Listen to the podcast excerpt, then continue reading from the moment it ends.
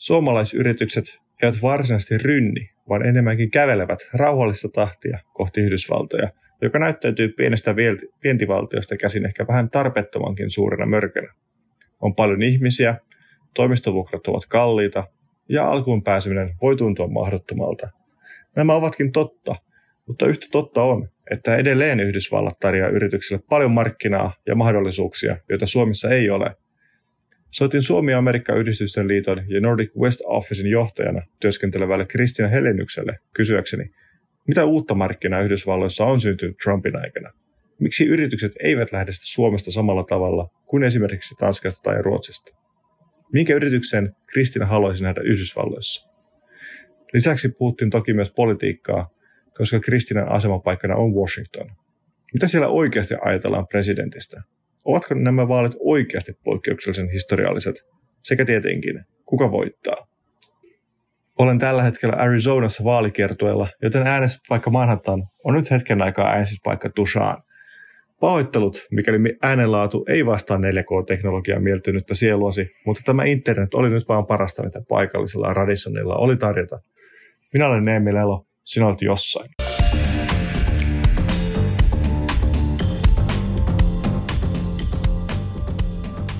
Kristina Helenius, tervetuloa. Kiitos, kiitos. Sä oot profiloitunut Yhdysvaltain asiantuntijaksi jo monen vuoden ajan. Sä oot ollut AmChamin johtajana, Suomen amerikka liiton puheenjohtajana ja nyt sä oot Nordic West Officein johtajana. Mikä tästä Yhdysvalloista tekee sulle niin mielenkiintoisen paikan, että sä haluat profiloitua nimenomaan tämän, tämän kentän asiantuntijaksi? Sä haluat täällä pyöriä niin paljon? No ehkä Yhdysvallat on sinänsä aika kiehtova, kun se on tämmöinen ajatukselle ja idealle perustettu maa toisin kuin mikään kansallisvaltio maailmassa, että se on kokeiluna jo niin kiinnostava, mutta itse asiassa mä oon aika jämähtänyt Washingtoniin ja mä luulen, että siihen syynä on taas sit se, että ei ole tämmöistä fear of missing out, kun tuntuu, että siellä on semmoinen maailman kaukosäädin. Ainakin takavuosina oli, että sieltä vähän niin kuin vedeltiin lankoja, niin tuntuu, että kun on siellä, niin silloin on hirveän monen asian keskipisteessä politiikan ja historian tekemiseen ja muun, niin se on tosi koukuttavaa. Onko Washington edelleen semmoinen paikka sun mielestä? Mun mielestä se on. Piilaakso tai New York? Mä tai... petän itteeni, mutta joo. Kyllähän Mitä Trump toi... pitää huolen, että me näytään aika hyvin. Mm.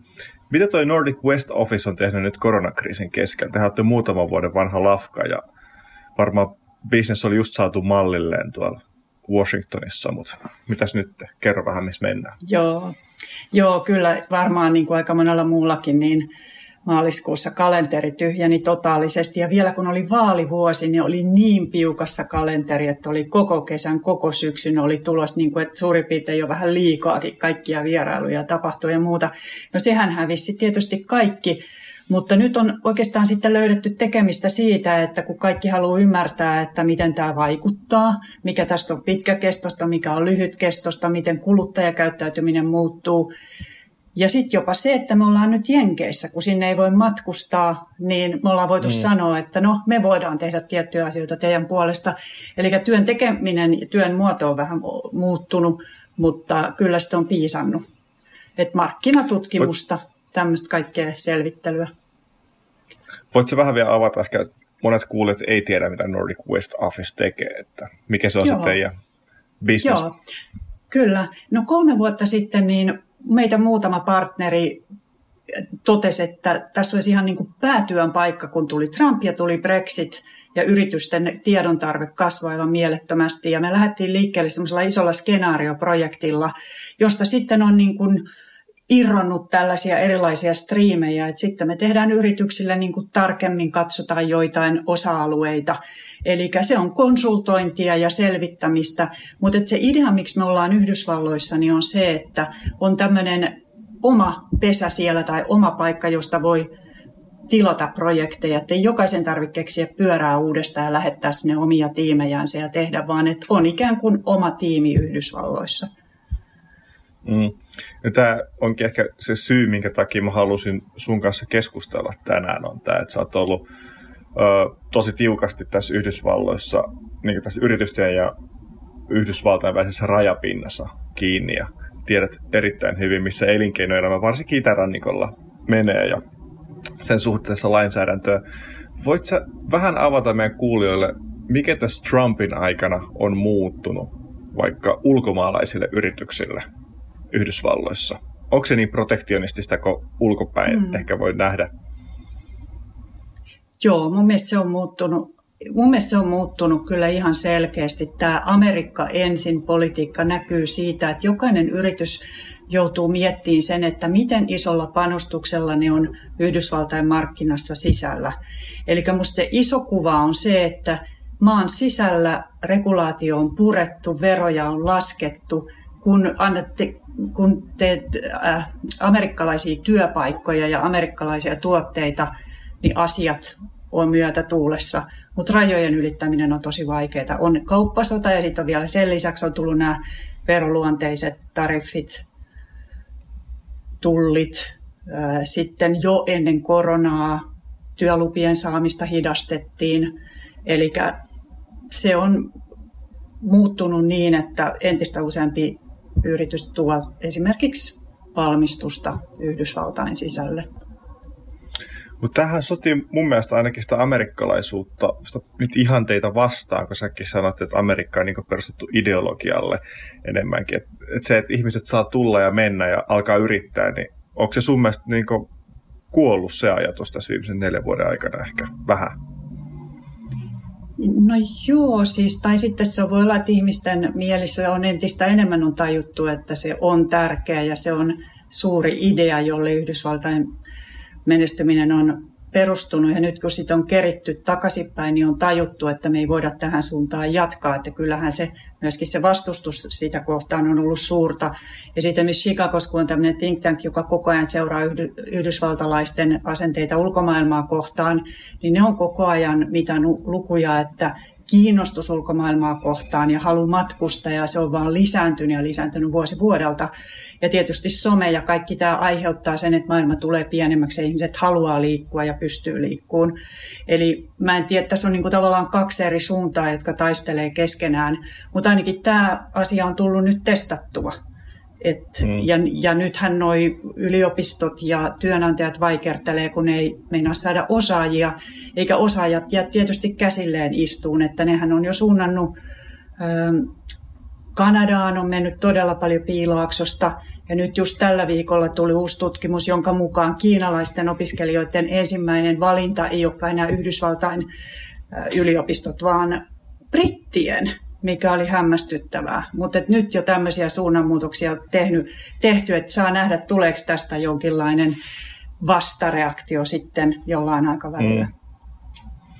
Tämä on kuitenkin, aina kun tilanteet muuttuu, niin kuluttajakäyttäytyminen muuttuu ja elinkeinoelämä vähän ää, tärisee niin sanotusti. Oletko huomannut tässä viimeisen neljän vuoden aikana, että onko syntynyt vaikka Yhdysvalloissa jotain semmoista selkeää uutta sektoria, mille Amerikassa on kasvanut paljon kasvanutta kysyntää, mihin esimerkiksi suomalaisyritykset voisi tarttua?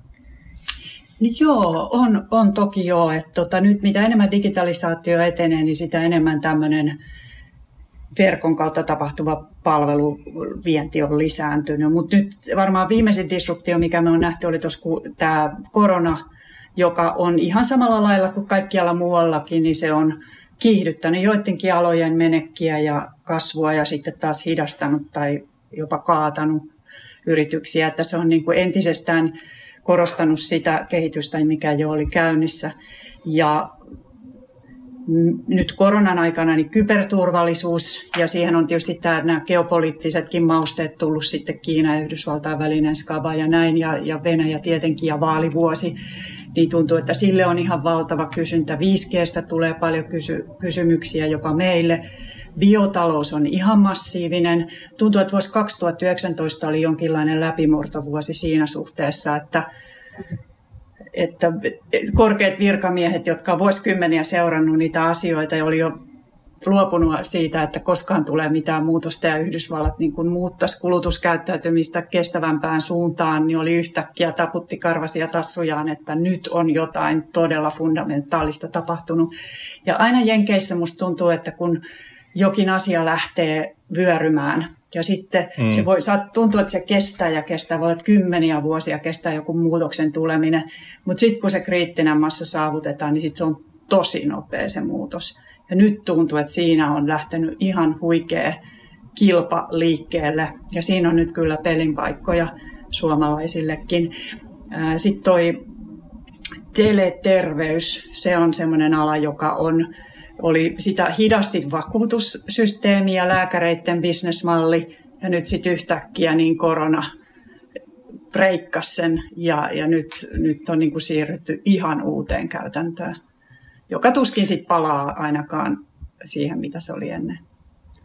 Niin tässä voisi periaatteessa tehdä päätelmän, että sillä ei ole niinkään väliä enää nykypäivänä, että kuka presidentti siellä valkoisessa talossa heiluu, koska kuluttaja on kuitenkin kuningas tämän päivän maailmassa, eikö näin ole?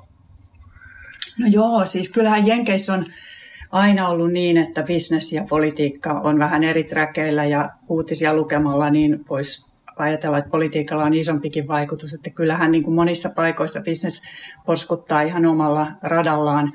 Mutta sitten kyllä mun mielestä kuitenkin se pitää ottaa huomioon, että politiikalla niin luodaan sitä, sitä toimintaympäristöä hirveän pitkälle ja kyllähän tämä kauppasota ja tämmöinen tempoileva politiikka, niin kyllä ne on kuitenkin kyllä sillä jotain väliä on, kun ajattelee sekin, että Wall Street on nyt Bidenin puolella, että oikeastaan mm. niin kuin kollektiivina, niin kyllä siellä nyt jotain tahdonilmaisuja on siitä, että mikä sitten kuitenkin maan tulevaisuuden kannalta voisi olla parempi vaihtoehto.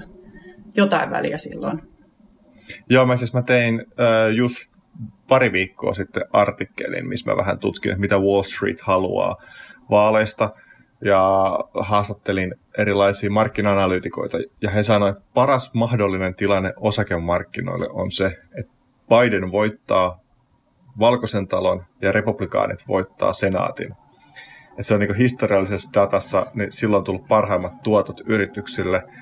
Ja sitten se tavalla pysyy tämmöinen status quo tämmöisestä nykyisestä tilanteesta, mutta ilman kauppasotaa. Et se, on niin se on se, mitä Wall Street haluaa tällä hetkellä. Mutta mennään vähän näihin suomalaisyrityksiin vielä vähän konkreettisemmin. mä oon asunut nyt yli pari vuotta täällä Yhdysvalloissa ja mä oon tehnyt sellaisen huomion, että aika usein nämä yritykset, jotka tulee Yhdysvaltain markkinoille, ne on sellaisia, joilla on jo pohjaa vaikka Suomessa tai Pohjoismaissa, ehkä vähän Euroopassakin, on Smartly, Reactor, tällaisia ns. valmiita yrityksiä.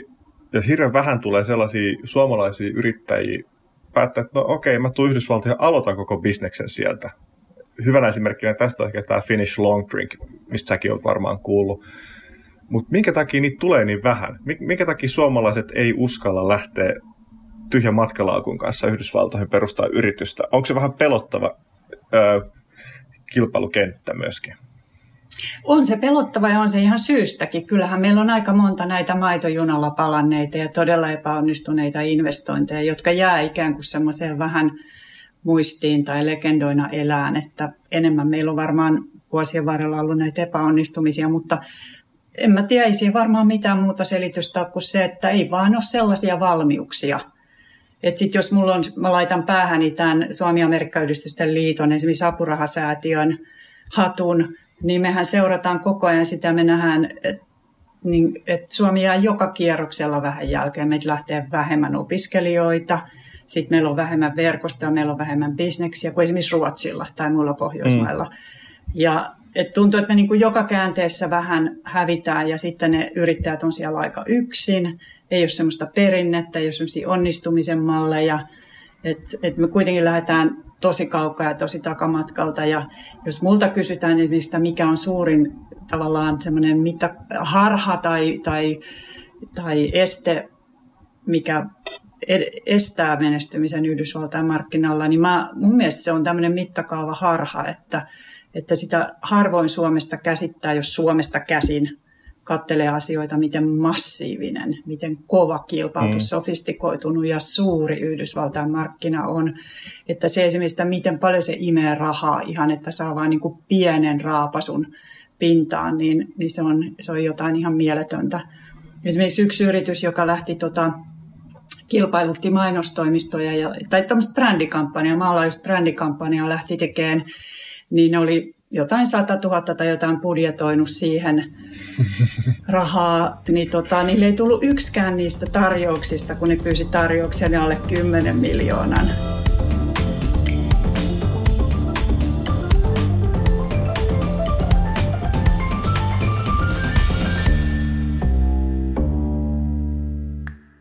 Yksi syy tälle, että minkä takia suomalaiset vähän karsastaa Yhdysvaltoja edelleen, johtuu sitten meidän historiasta. Ehkä, että milloin me ollaan oltu Neuvostoliiton vieressä, että, niin, että Yhdysva- me ollaan jouduttu vähän punnitsemaan, että onko Yhdysvallat nyt hyvä vai huono, kun sitten taas Ruotsi ja Tanska, ne on aina elänyt siinä maailmassa, että no Yhdysvaltoihin kannattaa lähteä, koska se on niin meidän liittolainen länsimaa. Onko tää, tässä mitään perää sun mielestä? On, mun mielestä musta, musta ehdottomasti. Toki, toki siis se perinne, mehän ollaan kotonamme Venäjällä. Meillä on, mm. on tota noin barter trade pyörinyt sinne ja, ja, tota, ja ruotsalaisilla on indoeurooppalainen kieli ja ne, niillä oli sata kansainvälistä yritystä siinä vaiheessa, kun Suomi vasta itsenäistyi ja niillä on kuningashuoneet ja muut, niin kyllähän me lähdetään niin kuin ihan, ihan eri asetelmista tähän. Että tota, joo, ei mun mielestä ehdottomasti historia ollut hirveästi siinä sen kanssa tekemistä ja se, että mihin on semmoinen kulttuurinen tausta. Et. Mm. Mitä täällä voi tehdä sitten? Onko se mitään muuta kuin, että odotetaan hetkiä, kyllä sit seuraavat sukupolvet ymmärtää Yhdysvaltojen merkityksen liiketoiminnalleen? Niin, en mä tiedä. No mä jotenkin nyt on, on aika omalta kohdaltani yrittänyt sitä ainakin olla, että, tota, että on näitä, jotka menee vähän sinne, yrittää polkea sitä polkua vähän tasaisemmaksi ehkä tai jotakin polku, polkua sinne metsään ja, ja sitten, että on nyt siellä vastaanottamassa ja, ja niin kuin helppo mm. omalla kielellä asioida ja sitten voi ohjata eteenpäin ja tavallaan, että on mm. se kulttuurinen helppous siinä, mutta, mutta en mä tiedä, kai se sitten vaan kerta kaikkiaan vaatii se, että on riittävästi drivea, että sinne pitää mennä ja sitten, että on se jonkinlainen tukiverkosto kunnossa ja realistinen taju siitä, mitä se vaatii. Mutta sitten myöskin se, että kun jenkkimarkkina on niin massiivisen suuri, niin sitten joskus näkee sellaisia, että et vaan se volyymi kannattelee. Että sitten kun pääsee siihen kiinni, kun mäkin jotenkin olin liiankin sellainen monta vuotta, että mä sanoin, että se on niin vaikea ja viestit pitää olla niin hyvin kerrottu ja tarina kohdillaan ja tälleen. Ja nyt kun on joskus nähnyt tällaisia joku mumma ja pappa tekee semmoista mieletöntä miljoona bisnestä jostain omasta alakerrastaan, vaan mm. sen takia, että ne on osunut semmoiseen suoneen ja ne pyörittää siis kiinnostavaan aihepiiriin ja, ja järjestää esimerkiksi tilaisuuksia sen ympärille ja sisältöä, niin, tota, niin se sitten vaan niin kun se, jos se prosentinkin saa siitä markkinasta, niin se on vaan mm. niin mielettömän iso. Jep, ja sitten se, mitä mä oon usein miettinyt Suomesta ehkä tarkastelee Yhdysvaltoja vähän liian paljon kokonaisuutena. Totta, et, et, et, et, et me liian paljon ajatellaan, että Yhdysvallat on iso maa, mutta ei ymmärretä, että okei, mutta Yhdysvallat on niinku kymmeniä pieniä maita, vähän pienempiä maita. Että kannattaa mieluummin lähteä vaikka Chicagoon, että se on jo valtava markkina. Että ei lähde, niin. ei, et se mindsetti pitää olla vähän semmoinen pienempi ehkä siinä mielessä. Joo, ehdottomasti. Ja musta tosi hyvä nyt, kun tuossa biotaloudessa, niin Suomen valtio on siis lähtenyt tekemään näitä aiesopimuksia osavaltioiden kanssa ja vielä valinnut hyviä Mainin ja Michiganin, jolloin luodaan mm. sellaista struktuuria ja alustaa ja tavallaan poliittinen tahto on kohdillaan, jolloin sinne on jo paljon helpompi mennä. Et silloin kun me tavallaan tehdään ne jokainen kerros kuntoon, että on se poliittinen taso ja sitten on tämmöinen niin kuin ehkä joku kaupunkitaso ja, ja bisnestaso ja virkamiehet, että et joka tasolla on dialogia, niin silloin luodaan jo semmoisia tukiverkostoja just, eikä lähetä ehkä sille niin kuin kaikkein kovimmalle kilpailumalle markkinalle heti, vaan siinä, missä meillä on jonkinlaista niin kuin kulttuurista samankaltaisuutta. Mutta just toi, että se pilkotaan noin, että joku tuommoinen jääkiekkoottelu, kun on Yhdysvallat-Suomi, USA-Suomi-matsi, mm. niin se, se on niin kuin väärä. Että just noin niin kuin sä sanoit, niin tota noin, mutta sekin on sitä meidän, että me ei tunneta Yhdysvaltoja riittävästi. Ja sitten kun me mm. tunnetaan, niin sitten me tulee aina ekana mieleen tulee Piilaakso ja New York. Niin, Mut et, et, ihan mahdotonta pärjätä. joo, niin, et, joo. Niin. Kerro, minkä suomalaisyrityksen sä haluaisit nähdä Yhdysvaltojen markkinoilla? Voi olla ihan mikä pörssiyritys, startup, mikä on semmoinen, mikä on pistänyt sun silmään? Varmasti olet seurannut suomalaista yrityskenttää kuitenkin. Joo, no tota, mun mielestä noi mun mielestä noi isot metsäyritykset vois. Musta on hienoa, että Neste on lähtenyt ja se on ihan stara siellä. Kertakaikkinen stara tällä hetkellä. Et ne on tehnyt sen, mutta noissa isoissa, isoissa metsäyrityksissä niin niillä on mielettömät innovatiiviset tuotteet, mutta musta tuntuu, että niiden mentaliteetti on jäänyt jotenkin vielä vähän siihen vanhaan, että siellä ei ole niin kuin se samanlainen potku ja, ja niin kuin kyky no, notkeuteen siellä organisaatiossa, että niissä, niissä on vähän semmoisia vanhoja perinteitä liikaa, vaikka tuotteet on jo kuumita hottia, jotka voitaisiin viedä todella käsistä, että, että niitä mä odottaisin jenkkeihin. No siitä sitten viestiä metsäyrityksille. Tiedätte, kenen ottaa yhteyttä, mikäli markkinoille haluatte. Just näin. Mennään seuraavaksi noihin vaaleihin. Saat pitkään toiminut toimittajana, ja sä oot coverannut muun muassa Brysselistä käsi ja sitten sen lisäksi sä oot ollut Washingtonin lehdistöneuvos, neuvos, onko se lehdistöneuvos oikea mm, sana? On, sä oot, lehdistö, sä oot sitä kautta vaaleja. Onko nämä nyt niin historialliset vaalit, mitä sanotaan? Tässä, niin kuin, mä oon nyt täällä Arizonassa ja kaikki puhuu, että nämä on niin kuin, vuosituhannen mm. vaalit ja nyt, nyt ratkaistaan, mihin Amerikka menee, mutta onko se oikeasti näin sun mielipide? No ei, ei siis. Mun mielestä historiallinen sana on tosi inflatoitunut. Et se, että Yhdysvallat on niin mielettömän vaikutusvaltainen ja suuri toimija globaalisti, niin kyllähän ne aina on älyttömän tärkeät ja koko maailma niitä seuraa, mutta onko ne sitten historialliset, niin en mä tiedä, että onko ne sen historiallisemmat kuin tähänkään asti, että jos Trump mm. jatkaa, niin sitten se jatkaa ja sitten sillä mennään neljä vuotta ja neljän vuoden päästä tulee seuraava, tai sitten Biden voittaa, Et tota, mutta joo, mutta onhan tietysti tilanne on taas eri ja koko ajan niin kuin on kriittisemmät ehkä panokset nyt, kun on ilmastonmuutokset ja muut. Että jos niin kuin sitä kautta katsoo, että, että niin kuin koko ajan historian edetessä ja kun maailman väkiluku kasvaa ja muuta, niin jollain lailla panokset sille, että mitä Yhdysvallat tekee, mitä valintoja tekee ja missä peleissä se haluaa olla mukana, niin kyllähän niillä on kauaskantoiset et, et joko voi sanoa niin, että nämä ei ole historialliset vaalit, tai sitten voi sanoa, että kaikki Yhdysvaltain vaalit on aina historiallisia. Kerro sitten vielä, koska oot entinen toimittaja, niin pystyt kertomaan varmasti vielä osaksi totuutta pelkästään, niin kuin toimittajat aina, mihin toimittajat aina pyrkii.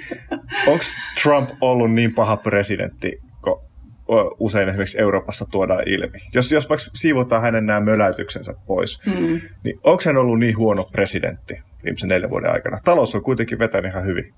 Joo. Mä ottaisin tässä nyt kaksi eri kerrosta. Eli hänen saavutuksensa ja se, mitä Yhdysvalloissa on tapahtunut ja muuta, niin ne on poliittisen arvioinnin kohde. Ja mulla ei periaatteessa ole tässä roolissa niin arvio siitä, että tekeekö hän, poliittisesti oikein vai ei. Mutta se, mikä on paljon pahempaa, on se, että hän ei ole jotenkin ymmärtänyt, että mihin tehtävään hänet on valittu. Eli puhutaan tällaisesta, että älyllinen haltuunotto, että sun onnistuminen missä tahansa tehtävässä riippuu siitä, miten hyvin sä oot oikeasti ymmärtänyt sen, että miksi, miksi sä menet siihen tehtävään, mitä sulta odotetaan, mitä sun onnistumista mitataan. Ja jotenkin Trumpin kohdalla niin se, että hän on koko ajan vesittänyt sitä omaa tehtäväänsä, koko sitä järjestelmää, joka kuitenkin pitää hyväksyä, jos hakeutuu ja valitaan johonkin tehtävään, että se perustuu sille perustuslaille ja niille vallan kontrolleille, jota se siihen on rakennettu, ja se, se että hän ei voi omin unilateraalisti tehdä tiettyjä asioita, vaan se nimenomaan perustuu sille niin kuin työnjaolle ja tälle. Mutta se on ollut hirvittävän paha, että hän on, jo, hän on korruptoinut tai siis sitä koko perustetta, demokratian perustetta, ja nyt tämä viimeisin, että hän ei vielä sano sitä, että hyväksyykö hän vaalin tuloksen vai ei, niin ne on se paha asia. Ja se, että miten mm. hän on koko globaalisti antanut tällaisille diktaattoreille ja muille luvan toimia. Ja nyt esimerkiksi tämä postiäänestys, kun hän on siitä nyt koko ajan oikeastaan sanonut, mennyt salaliittoteorioiden puolelle, että se ei toimi ja se on vääristelty ja ja näin. Ja hän on kuitenkin maailman mahtavin ihminen ja hänet on valittu toimeenpanijaksi. Eli jos hänellä on tämmöinen pelko, että se ei onnistu, niin eikö juuri hänen pitäisi silloin pistää asia kuntoon ja hänellä on siihen mm. kaikki mahdollisuudet. Mutta se, että hän uhriutuu, niin se on jälleen tätä, että hän ei ikään kuin ole ymmärtänyt sitä, että mikä hänen tehtävänsä ja mikä hänen valtansa on ja mikä koneisto, mikä masina hänellä on käytössään. Niin se siinä on kaikkein huolestuttavinta ja niin kuin pahiten tätä, tai suurin epäonnistuminen hänen kohdallaan. Mitä, mitä sun mielestä republikaaneille tapahtui? Meillä oli aikaisemmin tässä podcastissa vieraana Atlantassa poliittista historiaa yliopistossa opetteleva Marko Maunula, joka kertoi, että republikaaninen puolue teki Mitt Romneyn vaalitappion jälkeen tämmöisen strategian, että nyt uudistetaan vähän tätä republikaanista politiikkaa ja otetaan huomioon tämä Yhdysvaltain kasvava diversiteetti ja tämä demografiat muuttuu. Mutta kaikki jätettiin roskikseen siinä kun Trump vähän niin kuin vahingossa voitti vuonna 2016. Mm. Ja yhtäkkiä sitten koko puolue meni Trumpin takataskuun. Mm. Miten, se, miten, miten se noin nopeasti muuttui sun mielestä? No siinähän oli sellainen hirveä sokkivaihe. Eli kyllä siinä mun mielestä meni kaksi vuotta sillä lailla, että esimerkiksi virkakoneisto Washingtonissa oli ihan vaan loppuun palannut, kun joka aamu joutui Twitteristä katsoa, että mitä nyt tapahtuu. Ja sehän näkyy siinäkin se sokkivaihe, että esimerkiksi näitä, tai näitä liittovaltion virkoja, joihin, joita on siis 700, joihin tarvitaan senaatin hyväksyminen, niin niitä ei ole täytetty. Et siellä on edelleen satoja paikkoja, joihin ei ole edes esitetty ketään. Brookings-instituutti on tutkinut tätä, että kuinka paljon Trumpin lähipiiristä avustajakunnasta on vaihtunut. 90, eli 91 prosenttia tehtävistä on niiden haltija on vaihtunut. Ja siinä ei olisi laskettu sitä, että jotkut postit on vaihtunut moneen kertaan, niin kuin siis pää tiedottaja on kuudes henkilö ja kabinettipäällikkö on neljäs henkilö, että, että kyllä se niin kuin jonkun aikaa kesti, että opittiin elämään Trumpin kanssa, mutta sitten musta tuntuu, että republikaaninen puolue ennemmin tai myöhemmin vaan teki sen päätöksen tai katso näin, että okei, nyt ollaan opportunistisia, nyt ollaan pragmaattisia, hänet on nyt valittu ja hän on siellä, meidän pitää nyt opetella toimimaan hänen ohitseen. Sinne oli syntynyt melkoinen tyhjiö. Ja sitten toisaalta Trumpin jatkuva skandaalimylly toi semmoisen tietynlaisen tuulensuojan, jonka takana pystyi toimiin. Eli ne oli minusta nämä kaksi asiaa, jotka on mahdollistanut sen, ja se mikä se motiivi niin on valta, koska paljon mm. on pystytty saamaan asioita läpi. Suurimpana tietysti tämä liittovaltion tuomareiden joita on siis 216 vai mitä niitä on tähän asti nimitetty. Se on aivan massiivinen määrä konservatiivi tuomareita. Ja nyt jälleen sitten vielä onnenkantamoisella kolmas korkeimman oikeuden tuomari saadaan, niin, niin se on semmoista poliittista agendaa tai poliittista vaikutusvaltaa, mihin ei muuta mahdollisuutta tuu. Republikaanipuolue on kaikki tulevaisuustyö on tekemättä. Just tämä, mitä mainitsit, että olisi, olisi strategia siitä, miten diversiteetti otetaan, miten aletaan monipuolistaa. Mutta kaikki meni uusiksi just sen takia, että, että Trumpin kanssa niitä ei pystynyt tekemään, niin silloin otettiin se, mitä jäi jäljelle ja mikä pystyttiin tekemään. Sä kun pyörit tuolla Washingtonin vallan kabineteissa ja tunnet vallankäyttäjiä, mitä mieltä ne on sille off the record presidentistä? Kaikki sanoo, että hän on epäpätevä. Voin, kaikki sanoo, että hän on epäpätevä ja ne sanoo sen aika, aika julkisestikin, mutta kukaan ei halua lähteä siihen, että sitten tulee Twitteristä alkaa tulla haukkuja ja, tai heidät erotetaan tai muuta, koska on muitakin keinoja käyttää valtaa, niin Esimerkiksi siellähän on todella voimakas sisäinen oppositio tällä hetkellä, eli on nämä, jotka vaan ot, käyttää tilaisuutta hyväkseen, ja sitten nämä, jotka sanoo, että tässä tulee sellainen likapyykki, että meidän ei olisi pitänyt päästää häntä mahdollistamaan tällaista käyttäytymistä ja vallan rapauttamista, tai systeemin rapauttamista oikeastaan. Että ei, mun mielestä siellä on mitään, Washingtonissa ei ole mitään minkäänlaista niin kuin epäselvyyttä siitä, että onko Trump pätevä vai ei. Se on sanottu alusta lähtien, että hän ei ole. Mutta muualla maassa toki sitten se, että hänen kannatuksensa pysyy niin hirvittävän vahvana, niin kyllähän mm. poliitikko kansaa kuuntelee. Mä oon tällä hetkellä Arizonassa ollaan tekemässä täällä vaalikiertoa pari viikkoa. Pyöritään vähän täällä etelässä ja täällä on tullut hyvin selväksi se, että Trump on popkulttuuria.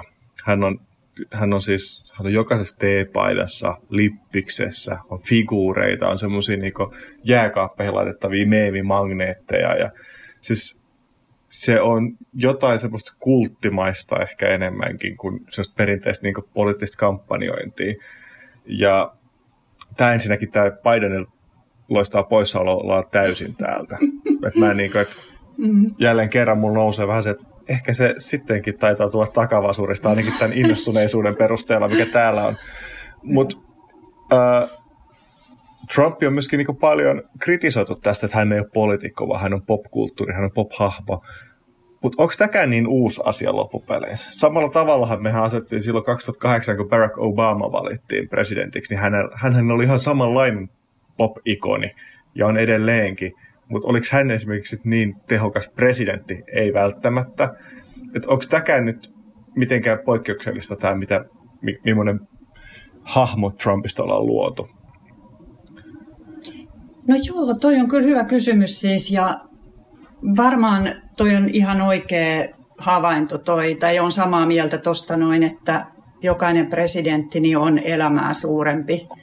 Ja, mm. ja ylipäänsähän johtajuuteen jo melkein johtajuuden määritelmään kuuluu se, että ei se ole vain tietyn tehtävän niin kuin rasteja ruutuun homma suoritettu, vaan siinä on aina oot symboli, ja varsinkin kun sä oot tällaisessa positiossa, missä sä kuitenkin delegoit kaiken vallan, että sä oot enemmän vaan se hahmo ja kasvo ja näin, niin kyllä varmaan jokainen presidentti heistä tulee legendoja jollain aikavälillä. Että kyllähän Yhdysvaltain presidenteille kaikilla on ollut tämmöinen rooli, mutta se, mikä mun mielestä Trumpista tekee taas sit erilaisen. Mä jotenkin silloin, kun hänet valittiin, niin oli esillä tämä tämmöinen paini, showpaini ero. Ja se on musta hirveän hyvä analogia jotenkin, että kun hän siis nor- normaalisti, kun painia treenaa ja hän on huippurheilija ja sitten käy kisoissa ja niin kuin näiden sääntöjen mukaan pelaa. Ja sitten tulee yksi, joka on showpainia, joka tulee sinne mm tekee niin kuin näyttäviä temppuja, mutta on, puhutaan eri lajista, vaikka se vähän niin kuin näyttää samalta, että, että siinä on vaan